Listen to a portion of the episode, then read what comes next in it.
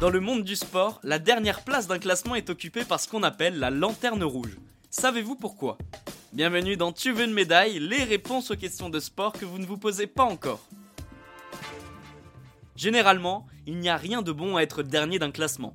Peu importe la discipline, les yeux sont braqués sur les leaders.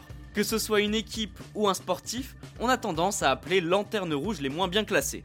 Ce surnom tire son origine du milieu ferroviaire. À l'époque, on accrochait une lanterne rouge à l'arrière des trains, remplacée aujourd'hui par des feux.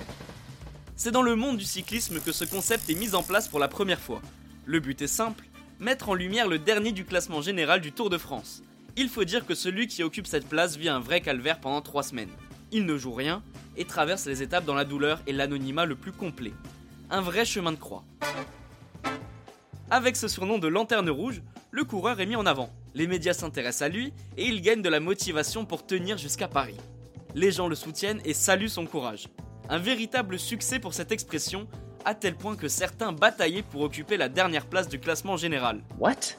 La tradition voulait que celui qui était dernier parcourt les derniers kilomètres du Tour de France avec une vraie lanterne rouge à la main. Il avait même le droit à un tour d'honneur à l'arrivée. Pour l'intérêt de la course, les organisateurs ont décidé de mettre fin à cette tradition en 1980. Ils ne voulaient pas que cette dernière place devienne un objectif pour certains. Finir dernier était devenu plus intéressant que terminer avant-dernier. Depuis, le terme de lanterne rouge est utilisé dans toutes les disciplines.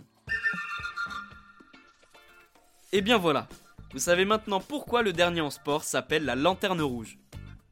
Vous pouvez écouter ce podcast et nous retrouver sur Castbox, Apple Podcast, Spotify, Deezer et toutes les autres plateformes. Je vous retrouve rapidement pour une prochaine question de sport dans Tu veux une médaille. A très vite.